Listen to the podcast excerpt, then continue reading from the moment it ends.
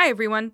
We're taking another hiatus this week, but don't fear. We've got another episode of my other podcast, Nine of Swords, to tide you over. Here's a clip from that episode.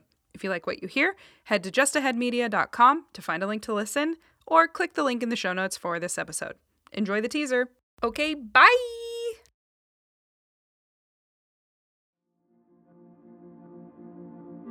This is Nine of Swords.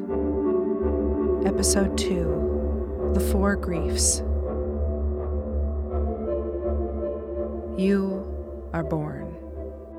You're mostly fine until you're not, but you don't notice it immediately. It starts with pain in your shoulder sometimes, a twinge when you clench your fist. Your hips hurt here and there. But there's no pattern to tell you these are problems. Everyone jokes about growing pains, so these things must be normal. In college, it gets worse. All over aching pain, more days than not, shivering through your body like a flu coming on. It gets harder to walk, your hips hurt so much.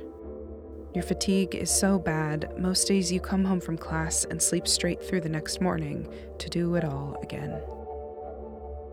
Then, one day, your mom tells you she got diagnosed with arthritis and thinks you should go to a doctor. Your first thought will be, I can never go back to my life as it was before this moment. This will be your first grief. Your thoughts are whipping past you fast now. Can you even get arthritis at your age? Are you going to be diagnosed too? Is this why you're so tired all the time? Why didn't any doctors diagnose you with this before? For the first few weeks, this is all your brain can do. Don't try and fight this. Don't try and stop it. Don't try and understand it. Let your mind reel and get to a doctor.